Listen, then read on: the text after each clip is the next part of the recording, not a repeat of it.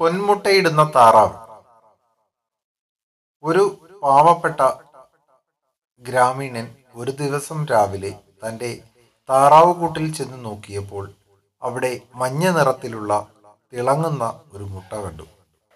അത് തനി സ്വർണമാണെന്നറിഞ്ഞ് അയാൾക്കും ഭാര്യയ്ക്കും വലിയ സന്തോഷമായി. പിറ്റേ ദിവസവും താറാവ് സ്വർണമുട്ടയിട്ടു. അങ്ങനെ ഗ്രാമീണൻ പതുക്കെ ധനികനായി. അതോടൊപ്പം അയാൾക്കും ഭാര്യയ്ക്കും അത്യാഗ്രഹവും വർദ്ധിച്ചു. താറാവ് ഒരു ദിവസം ഒരു സ്വർണമുട്ട മാത്രം ഇടുന്നതിലായി പിന്നെ അവരുടെ സങ്കടം. ഒടുവിൽ പക്ഷിയുടെ വയറു നിറയെ സ്വർണമായിരിക്കും എന്ന് കരുതി അവർ അതിനെ കൊല്ലാൻ തീരുമാനിച്ചു.